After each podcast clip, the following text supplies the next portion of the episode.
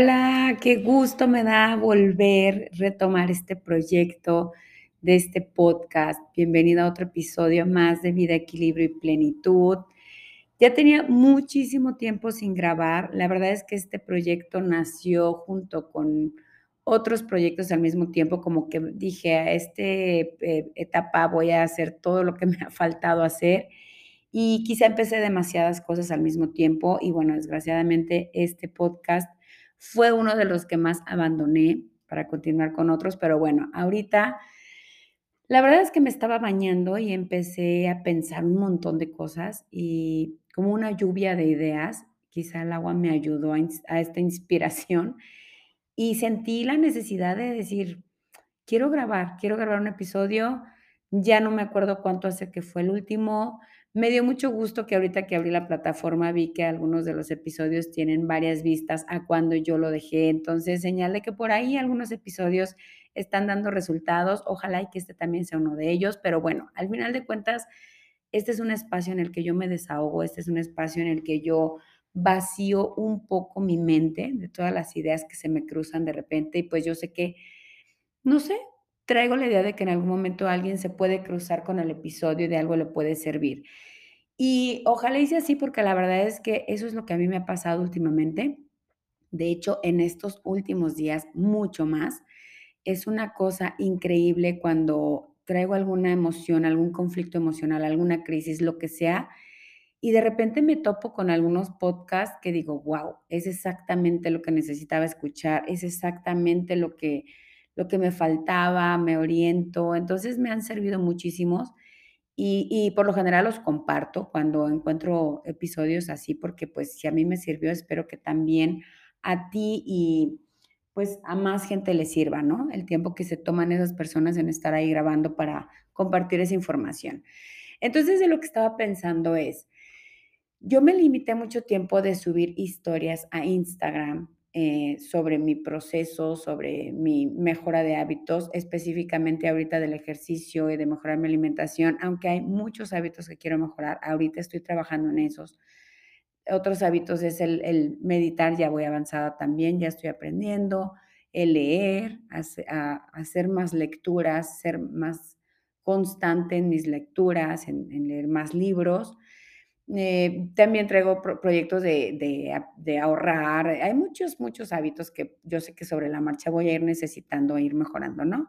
Pero ahorita específicamente que estoy trabajando en estos hábitos de, la mejora de alimentación y aprender a hacer ejercicio o a ser más constante, algo que me me limitaba mucho era esta cuestión de que yo decía, es que ¿Qué van a decir? ¿Qué van a decir? Porque normalmente la gente que sube sobre estos temas, pues son personas que ya están fitness, que tú los ves y dices, ay, qué padre, yo quiero esos resultados y ella quiero que me diga cómo lo hace, ¿no?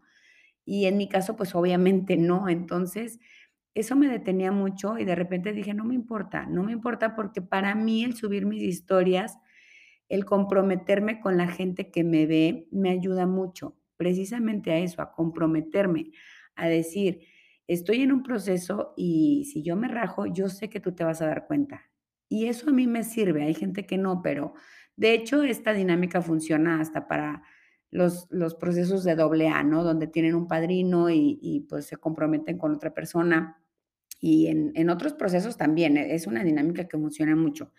Entonces, a mí me funciona esta parte de comprometerme en público.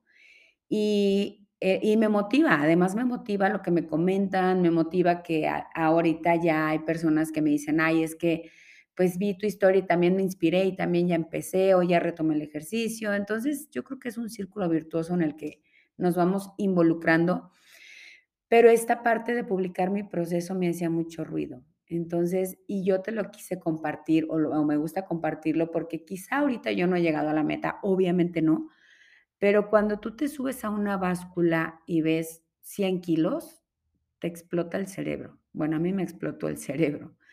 Entonces, ahorita que ya estoy en los 70, pues para mí, aunque todavía no estoy fitness, pero llevo mucho camino avanzado. Y, este camino es lo que yo te quiero compartir, este proceso en el donde me he dado de topes, he hecho mil dietas, No he llegado ya a las pastillas porque ya anteriormente ya lo hice y me fue muy mal. Entonces, en esta nueva etapa de quererlo hacer de manera orgánica, de manera saludable, pues obviamente me he dado de miles de topes más.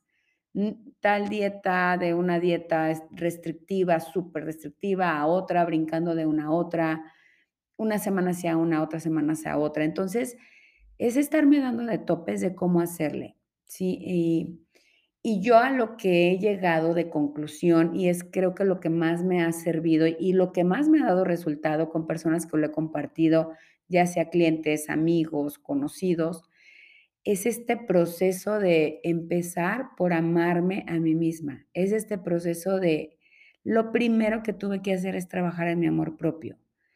Porque fue cuando yo empecé a entender que, que ahora lo iba a hacer por mí, que ahora dependía de mí, que ya no era una niña a la que se alimentaron bien o no, no importa. Ahora yo voy al súper, ahora yo compro las cosas que entran a mi casa. Si bien tengo que cuidar de mis hijos y creo que me ha ido mucho mejor cuidándolos a ellos que cuidando de mí, tuve que aprender que eso era lo primero. Y ahorita te lo digo muy fácil, pero eso me llevó mucho tiempo, porque son años y años de estarte maltratando, de, de hacerme consciente, y es a lo que te quiero invitar ahorita, hacerte consciente todo lo que piensas de ti, porque de verdad que no nos damos cuenta. Es algo tan, algo tan cotidiano que mientras estás haciendo la comida estás pensando cosas, mientras estás haciendo, no sé, quizá la limpieza de tu casa, manejando.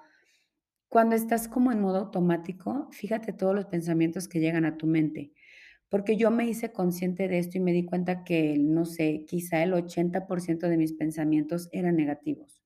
Era estarme quejando o de mi vida o de mi situación económica, obviamente de mi cuerpo o de mis hábitos, de mis actitudes, el 80% del tiempo yo me estaba criticando, me estaba diciendo, ya ves, es que tú eres así o tú eres así, es que por eso te pasa esto. Y era muy dura conmigo. Muchas cosas eran ciertas, obviamente, sí las hacía, pero yo me las restregaba todo el día, a todas horas. Y pobre de mí donde hiciera algo en público o algo donde alguien más hiciera algún comentario que me lo confirmara, porque entonces esa ese maltrato emocional que yo me hacía a sí misma podía durar una semana o, o más. Entonces, hazte consciente, porque mientras, mientras tú quieras hacer cosas que van en contra de tus pensamientos o de tu programación, te estás boicoteando, te estás metiendo el pie. Y yo te lo voy a poner en un ejemplo bien fácil que yo lo veo y, a veces yo me imagino que la gente se pregunta como, bueno, ¿y por qué publicas si también ella está aprendiendo? No es como que ya sepa. Pues claro, porque siempre vamos a estar aprendiendo. Yo nunca voy a dejar de aprender. De, aprender.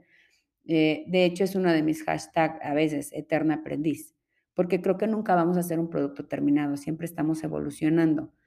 Entonces, este proceso es el que yo te quiero compartir y hacerte consciente de que hazte consciente de tus pensamientos. Te va a llevar tiempo las creencias, cambiar las creencias, eh, ver de dónde vienen, ver cuáles son tuyas, cuáles no son tuyas. Pero el compartir sobre esto es precisamente porque yo lo estoy aprendiendo y me doy cuenta todo el tiempo que me ha llevado. Desde hacerme consciente, y te voy a decir algo muy chistoso que me pasó.